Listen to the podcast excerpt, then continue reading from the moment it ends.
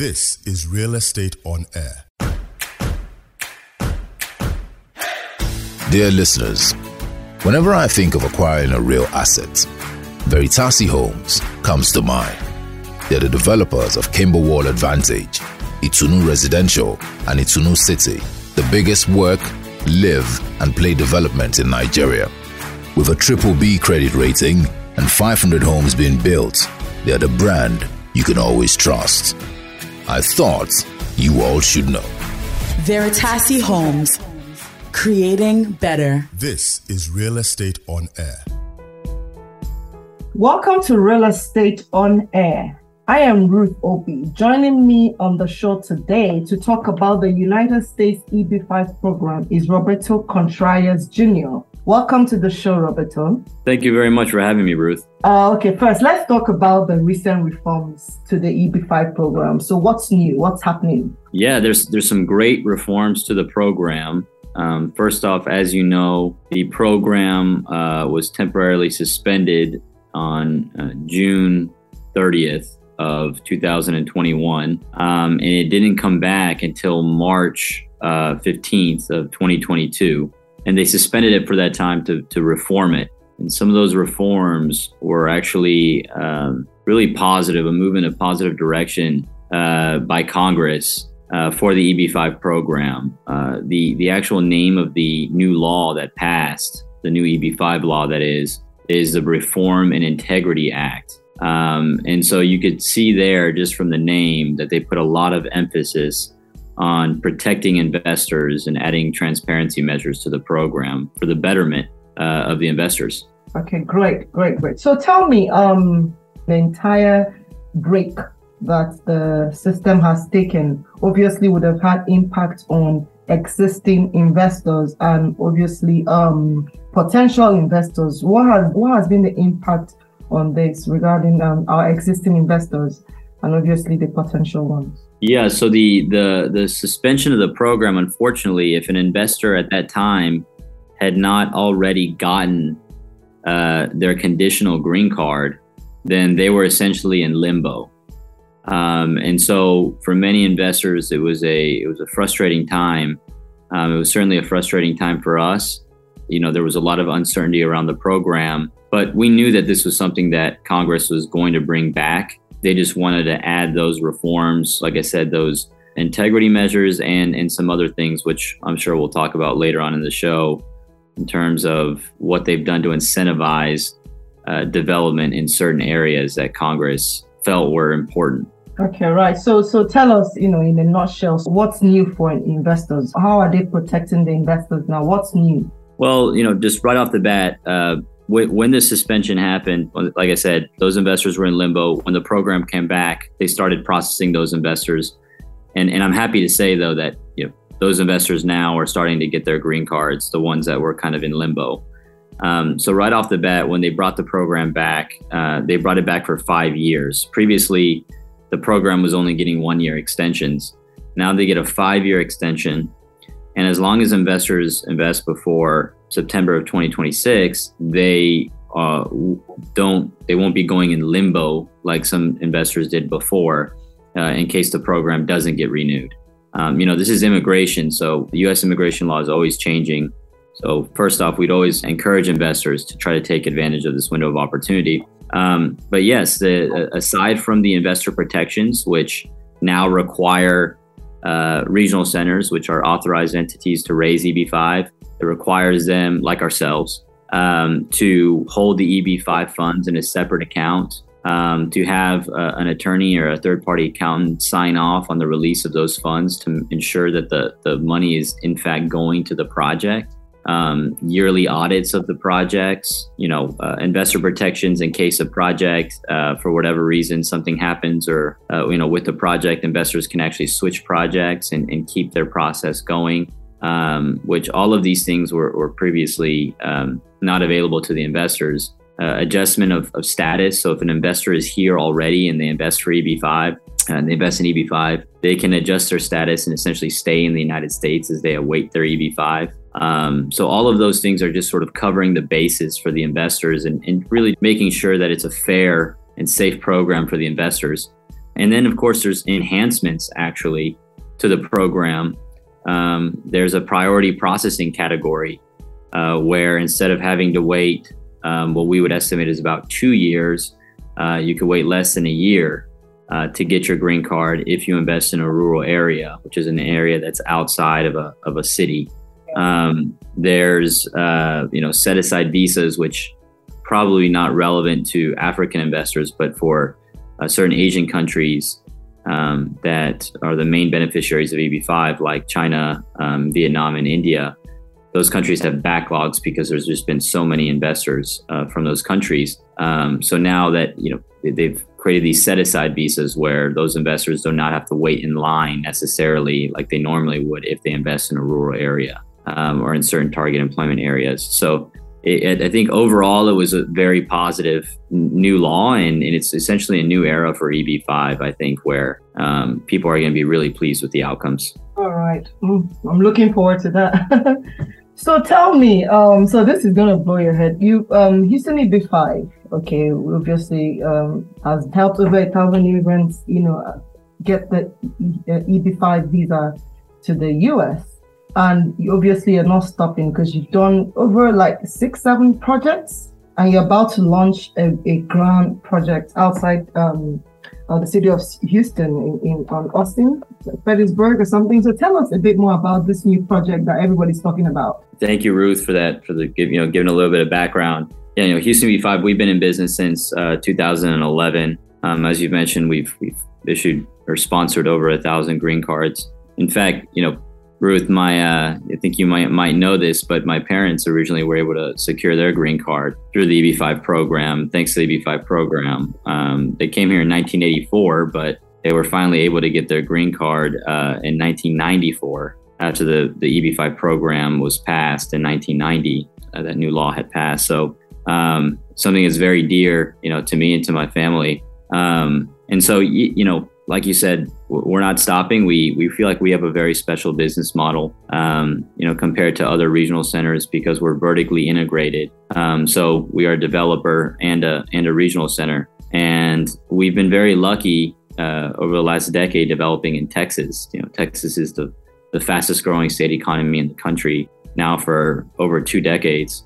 Um, and and so there's just it's there's so many great opportunities in Texas, and it just so happens that there's great rural opportunities in Texas. Um, so being a vertically integrated regional center, you know, being a developer and having the authority to raise EB5 funds, which is quite unique in the industry, um, allows us to handpick projects um, and handpick projects in the best market in the United States, which is Texas. And we uh, were very lucky to come across this opportunity in Fredericksburg, Texas, which is a very popular tourist destination now in Texas. It's a historic town, over 175 years of history. It was founded by German immigrants, actually, um, in the early 1800s. And so it's a it's a you know beautiful uh, historic town that has uh, you know that still has sort of maintained and preserved that that German heritage. Um, and so architecturally, it's a very interesting town. Um, and it's very different from anything that you would find in Texas uh, because Texas is just so new. So it's all very modern. Everything is very modern. It's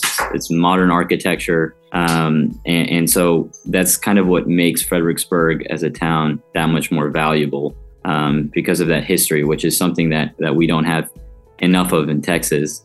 Um, it's also at the heart of Texas wine country, uh, which is a this is a burgeoning industry in Central Texas and um, it's just a beautiful area there, Texas Hill Country. Um, and, and I think what's best is, you know, the best thing about this project as well is just it's only about 45 minutes away from Austin and San Antonio. So it, it qualifies for quote unquote rural, but um, it's very close to Austin and San Antonio. So um, and, and pretty soon, you know, it'll probably end up getting swallowed by these areas that are growing so fast. So, as the managing director of Houston EB5, uh, just help me. I mean, assuming someone is a potential immigrant and they are listening to us now, um, can you like um, summarize what Houston EB5 does and how Houston EB5 can help them actually get a green card? What does it take? You know, like a listener who doesn't know anything about this, just a summary of what you can do for them and what does it take to to get on board this EB5 program? Yeah, so um, you know the EB5 program is uh, is what it stands for is employment based, and it's and then it's fifth preference, which means that it's a just a the fifth kind of employment based visa, whereas the other four EB visas are all based on people coming here and getting a job. Um, and, and having an employer support them or having a special ability that an employer can prove uh, to get them that green card. Instead, the EB5 program is based on creating jobs for others. So it's it's an investor visa essentially that it's the only investor visa that can get you a green card, and it's you know you're coming and you're investing and creating jobs through that investment. In in our case, it's through real estate projects. So that that project in Fredericksburg that we just mentioned is a mixed use development. Um, and so we're, we're building a hotel and, and, retail and apartments, all things that are needed in this in this town, um, in this growing town. So with through the construction, we're able to create these jobs. And so um, when you invest through an authorized entity, uh, what they call a regional center, um, you're able to get credit for the jobs you're creating uh, through construction. And so um, we put the project together. We're a developer, so we we had the land. We put our own investment in the, in the project as well, and uh, create the offering. We we send that offering to the USCIS uh, to show them the project um, is compliant with with everything that they're looking for, and that we're going to create enough jobs through construction for the amount of investors that we're seeking. Um, and and the investors, once once they're interested and have decided to invest, uh, they do a, a, brief source of funds uh, process where there's a brief source of funds process uh, before the funds are transferred to show where their funds are coming from. So there's some documentation needed on that side for the investors. They'll work with an immigration attorney then. Uh, and then once the funds are transferred over, um, we are then, uh, the, the investor is then officially allowed to file their application with the USCIS, showing them where their funds came from and what project their funds are in. Um, and so, you know, our job is to then deploy those funds into the project to show the investor and then to show the USCIS that those funds were indeed used in job for job creation purposes. Uh, then to go out and, and, you know build the project and, and lease it out and stabilize the rents and eventually be able to return the money to the investors uh, once their immigration process has finished. Um, just to recap, um, um, let me just put it out there. The EB5 program is a high level investment program, unlike the green card um, that we we used to, you know, in the past.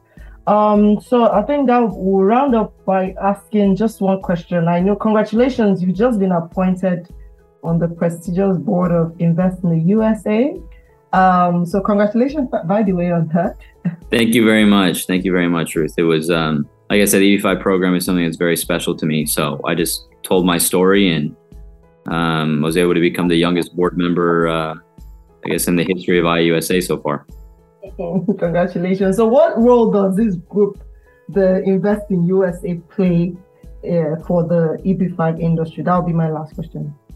Uh, well, it's it's the local sort of uh, you know EB5 industry lobbying group. So I guess the most important role is policy wise with uh, Congress and with the USCIS, which is the agency that carries out the policy. Um, we, uh, you know, put forth suggestions for policy. We engage with Congress on uh, what the EB5 policy should be, and then once it's passed, which it was recently passed, we engage with the USCIS, with the agency, to create regulations around that policy and best practices around that policy. So um, I guess one of the benefits of being on the board is just kind of being a you know kind of front lines on the action of you know what the USC how the USCIS intends to carry out these laws, um, and and that helps us kind of uh, sort of ensure uh, uh, the safety for our investors um, in terms of the predictability of their immigration process.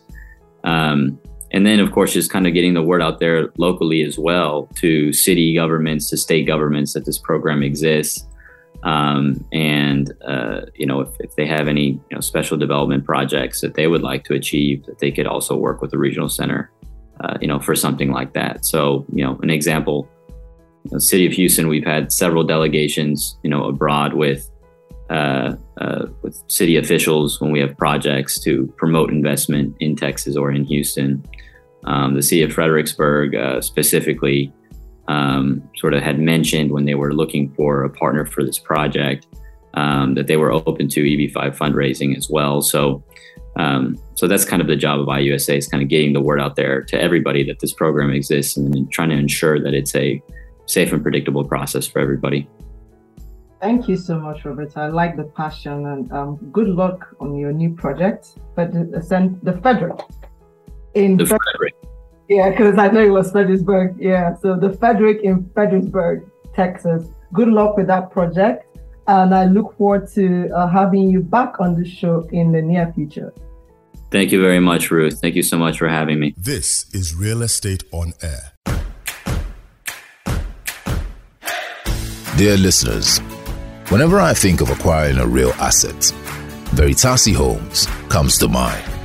They're the developers of Kimberwall Advantage, Itunu Residential, and Itunu City, the biggest work, live, and play development in Nigeria.